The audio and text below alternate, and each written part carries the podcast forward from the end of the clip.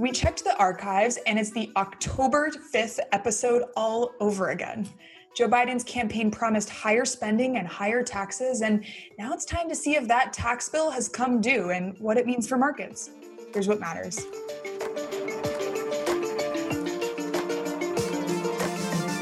Live from our respective coronavirus social distancing outposts, I'm Lauren Goodwin. And I'm Robert Sarenbetz. And this is Market Matters from New York Life Investments. In this podcast, we, the strategists in New York Life Investments, will share insights from the multi asset solutions team, what we think matters as we manage investment solutions. That includes Mainstay's diversified portfolio series, including the Income Builder Fund, as well as bespoke solutions for our partners. By sharing perspectives and engaging with you, our listeners, we can all become better investors. Welcome, everybody. It's the week of May 17th, 2021. And two episodes ago, when we talked about infrastructure spending, we also promised we'd talk about the pay fors, the taxes. So here we go. Here we go. And I want to just say that we're going to leave out any conversation about whether taxes are good or bad. Um, we're just going to look at what might happen and what investors can do about it. And as a quick recap, the Biden administration has put forward two significant spending plans one for physical infrastructure, which is accompanied by corporate tax hikes and stricter enforcement of already existing IRS rules and regulations and one for human infrastructure, which is accompanied by personal income tax hikes. Now, neither of these plans has passed through Congress yet. Physical infrastructure is on its way through Congress right now, but the human infrastructure piece hasn't even really started the policy-making cut and paste process yet. Right. And that means that we don't really know exactly what tax proposals are going to be on the table. Currently, the consensus is that the increases will be moderate. The highest individual income tax bracket would go back to where it stood in 2016. The corporate tax rate would increase about halfway to its pre Tax Cuts and Jobs Act Trump level, and the estate tax would be restored. However, changes in the international tax system could increase the effective tax rate for multinational companies more than what is expected. Additionally, more progressive proposals such as a payroll tax hike or a tax on wealth and financial transactions could be particularly popular for the general population and not ruled out. Yeah, there's no denying that these proposals present a headline risk for the markets, but there's so many proposals on the table. I, I, think we should just take the most important ones one by one. Right. And the most pressing conversation is around corporate taxes right now, because that's what's most likely to be included in any physical infrastructure spending that's being discussed this week and next week in Congress. Exactly. And remember, we don't really know what will be passed and on what timeline, but let's just imagine that the consensus narrative that Robert described is accurate. So let's say the corporate tax rate would increase from 21% to some compromise level lower than 28%. So I think 25% is a, is a reasonable number. We also see, let's say, a minimum tax for all companies of 15% and changes to the intangible income created and used in other countries. So, if those are our corporate taxes, those are the things we get. What does that mean for investors? Well, that list of proposals doesn't exactly match the taxes that were lowered by the 2017 Tax Cuts and Jobs Act I referred to earlier. They are pretty close. And that means that we can look at what happened for those tax cuts and consider what the reversal would look like for markets. That's a good idea. So, if we take that case, the companies that benefited the most from the 2017 Tax Cuts and Jobs Act changes, those were the ones that were fairly growthy companies like communication services or consumer discretionary companies, information technology. That kind of reads like tech to me as the companies that could be impacted the most in potentially a negative way by tax increases. I think that's right. Growth companies would probably be most impacted by higher corporate tax rates, especially if there's stricter enforcement of some of the rules that we referred to. Whereas value sectors like financials, materials, energy, and consumer staples would still be impacted, but it might be to a lesser extent. I have to point out here that the companies that might be less impacted by higher taxes, so those sectors you just mentioned, are also the ones that tend to benefit from an improving economic environment. So I don't want to jump to the portfolio pause, but it sounds to me like the rotation that we favored for the past several months could actually be affirmed by some of these tax changes, both effects working in the same direction for those sectors like energy, financials, materials. Maybe investors wouldn't have to make too many changes if they had already positioned in that direction. Oh my gosh, you're jumping the gun here. Before we go there, I think that we just need to resurface the individual side of taxes. And those are the taxes that could be raised to fund some of the higher government spending on human infrastructure, such as childcare, elderly care, healthcare, all the cares. All the care. So, if we're thinking about sort of compromise or most likely proposals on the individual taxes, I think what's most relevant for the markets would be a higher marginal tax rate on those individuals that make more than a million. That's one of the proposals on the table. Plus, the changes to the capital gains tax rate and the step up in basis, which impacts how much of your gains in investments would count for the tax. The first thing I think we should mention about individual taxes is that these impact those households making over 1 million per year as you just said, which is a very small proportion of tax paying households. Yeah, it's it's about 0.3% of households, which is a small number, but there's two caveats to that. The first is that even though 0.3% of all households in the US is obviously a very small percentage, those households hold a disproportionate amount of capital. In fact, 22% of US assets is what we're talking about here, and about 35% of equity and mutual fund shares, according to our research.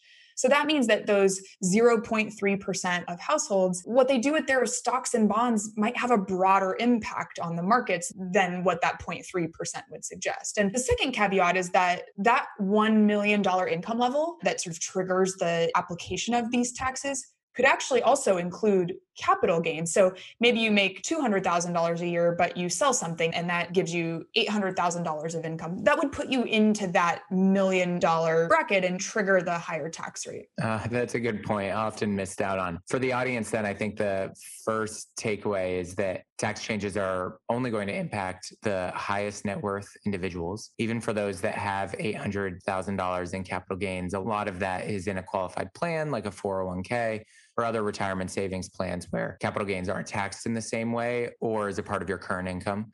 For those who would be impacted, it's time to talk to an accountant or financial professional to determine the exact impact for you and any strategies that might help mitigate that tax impact. That's a really, really good point. And I think the second point is that, again, there could be headline risks related to these higher personal income taxes. And again, the stocks that are most at risk are those likely to be those that have appreciated the most or incurred the most capital gains over the past several years, which you guessed it, those are going to be the growth stocks. That's a great time to move to our portfolio pause, which is a segment of the program where Lauren and I share an investment idea. And of course, now, Lauren, we can get to your talking points earlier. Uh, we can also talk about how investors should be considering tax changes in a portfolio. Awesome. Well, here's the headline thing I have to say about it as investors, we have so little say in tax rates overall, but we do have some levers of change and control in how it impacts our portfolios and our finances. Wow, that's a great point. I think that higher taxes can feel really stressful. They draw a lot of headline risk. People talk about it a lot, even more so when there could be more market risks associated with it. And I think that we should be ready for higher volatility associated with these changes over the next few weeks. But to your point, Lauren, there are things that investors can manage associated with these risks. So, what can we do, right? What can investors do to adjust to these potential changes? At the macro level, we're just thinking about what this might mean for the economy. There could be some positives to higher taxes. It's hard to say that anybody is excited about higher taxes, but if we had carefully considered taxes and that potentially limits the future rise of long term interest rates because general growth expectations are more moderate moving forward, then that could strengthen the dollar. It could help control inflationary pressures. There, there's some interesting macro currents going on related to taxes. Those are really great points. I'll focus on the micro level, the company or individual level for investors. And that's that tax changes here can drive alpha or outperformance from a benchmark.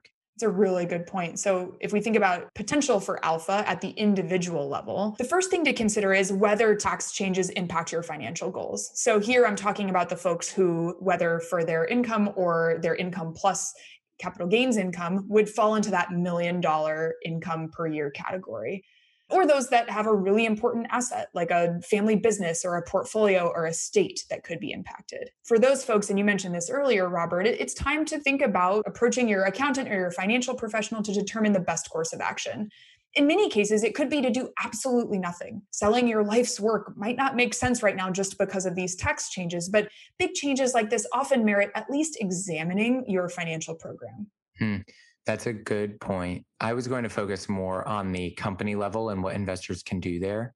And what I always like to say is that skilled investment managers can assess those companies that they believe are going to be most impacted by tax changes in the tax code, whether that's at the corporate level or because of individual tax changes. And they can shift their portfolio positioning. Additionally, if properly positioned, an investor could realize an income increase from a potential tax hike if invested in a stock of a company that may decide to offer a special dividend to its shareholders before the end of the year. And related to that, investors can also consider tax advantage strategies, investment strategies, and that's things like municipal bonds and some real estate securities. Again, the point here is that investors can take a close look at your financial program and consider whether some of these changes are appropriate or not. For many investors, the answer is probably to stick to your investment strategy and not try to time these changes, which are still very uncertain, both in terms of their likelihood and in terms of the magnitude of change.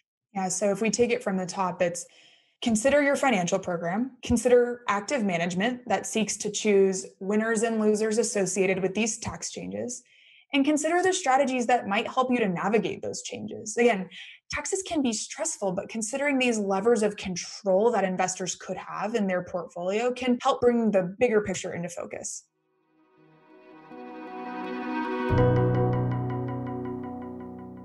Coming up next, I just want to acknowledge the inflation data from last week because stronger than expected inflationary numbers have investors considering whether price pressures are just transitory, as the Fed insists, or likely to become more permanent. For now, we're not concerned. Price pressures related to economic reopening are common even in a normal economic cycle. And so it makes sense that they'd be stronger than that in such an unusual economic cycle when production for so many goods and services came to a halt last year. That said, we do expect inflation volatility to persist this year, and that matters for interest rates, for bonds, and, and for stocks too. That said, if you expect those inflationary pressures to wane over the course of the next year or so, you wouldn't want to make too big of portfolio changes minor tactical moves into asset classes that benefit from reopening. So, cyclical sectors, floating rate loans, short duration securities, that type of thing. Those are the strategies that could make sense. Those are all great strategies to consider. Earnings season did wrap up, but this week, I think investors are going to be looking for clues out of Washington, D.C. in terms of what we can expect from these infrastructure bills, both the spending plans and the pay fors. Republican lawmakers are expected to run a proposal by the Biden administration as early as this week, which could give clues in terms of how exactly the Biden administration will spend on physical and human infrastructure. That's it for today. We'll be back next week with more Market Matters. Let us know what matters to you. If you have a question or a topic of interest, reach out to us on social media. That's right. You can send us your questions or highlight what matters to you by finding us on LinkedIn. You can also follow our views on our website, which is newyorklifeinvestments.com, and click the Insights tab. Until then, I'm Robert Sarenbetz. And I'm Lauren Goodwin. See you next time.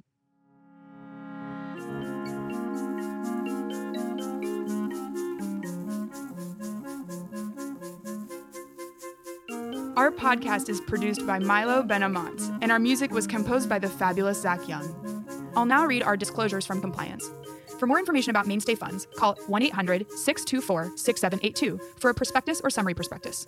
Investors are asked to consider the investment objectives, risks, and charges and expenses of the investment carefully before investing. The prospectus or summary prospectus contains this and other information about the investment company. Please read the prospectus or summary prospectus carefully before investing. Neither New York Life Investment Management nor its affiliates, subsidiaries, or employees provide tax or legal advice. Please consult your professional advisor for tax or legal advice. There's no assurance that the investment objectives will be met. Past performance is no guarantee of future results, which will vary. All investments are subject to market risk and will fluctuate in value. This material represents an assessment of the market environment as of a specific date. It is subject to change and is not intended to be a forecast of future events or a guarantee of future results. This information should not be relied upon by the reader as research or investment advice regarding the funds or any issuer or security in particular. The strategies discussed are strictly for illustrative and educational purposes and are not a recommendation, offer, or solicitation to buy or sell any securities or to adopt any investment strategy. There is no guarantee that any strategies discussed will be effective. This material contains general information only and does not take into account an individual's financial circumstances. This information should not be relied upon as a primary basis for an investment decision. Rather, an assessment should be made as to whether the information is appropriate in individual circumstances, and consideration should be given to talking to a financial advisor before making an investment decision. New York Life Investments is a service mark and name under which New York Life Investment Management LLC does business. New York Life Investments is an indirect subsidiary of New York Life Insurance Company, New York, New York 10010, and provides investment advisory services and products. New York Life Distributors LLC is located at 30 Hudson Street, Jersey City, New Jersey 07302. New York Life Distributors LLC is a member of FINRA SIPC.